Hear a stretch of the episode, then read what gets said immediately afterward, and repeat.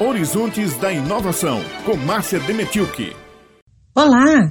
Hoje vou tratar de dois temas diferentes, mas que estão relacionados, e vamos logo entender de que forma. Primeiro, vou comentar sobre o Boletim 10, publicado nesta semana pelo Comitê Científico de Combate ao Coronavírus do Consórcio Nordeste. Ele está acessível pelo site do comitê, que é comitêcientifico-ne.com.br. Esse boletim constata o avanço continuado da epidemia de Covid-19, especialmente nos municípios do interior do Nordeste. Na Paraíba, especificamente, a epidemia atingiu o pico, mas pode voltar a crescer, assim como o número de óbitos que vem decaindo pode voltar a crescer também. O fato é que o risco epidêmico ainda é alto. A taxa de transmissão do vírus na Paraíba ainda está acima de 1, chegando a 1,49 em alguns locais, o que significa que cada pessoa infectada pode infectar mais uma pessoa. E é uma situação que pode piorar dependendo do nível de isolamento social. E falar de comitê científico é falar em pesquisa,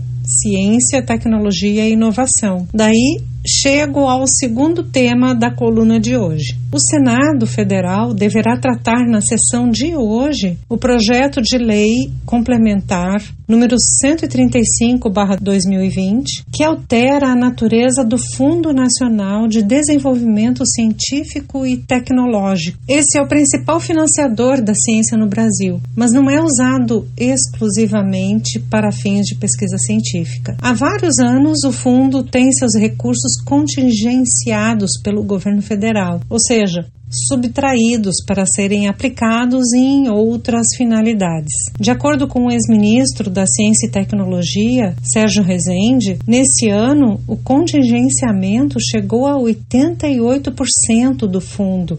São 4,5 bilhões de reais que não estão sendo direcionados para o financiamento da pesquisa e da ciência, mas pagando encargos e juros da dívida pública. A pesquisa no Brasil Brasil, a ciência no Brasil tem à sua disposição este ano de 2020 apenas 600 milhões de reais.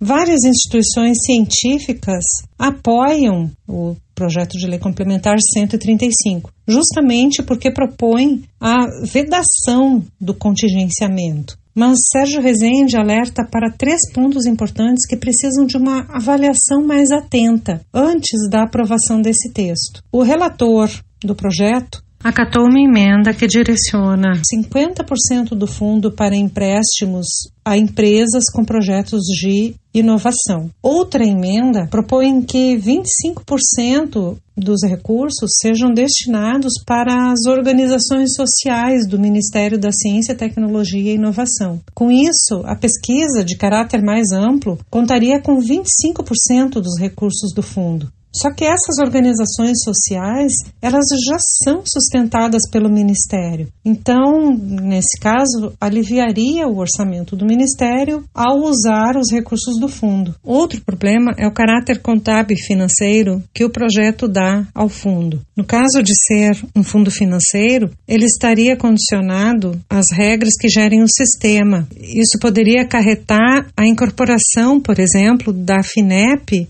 ao BNDES.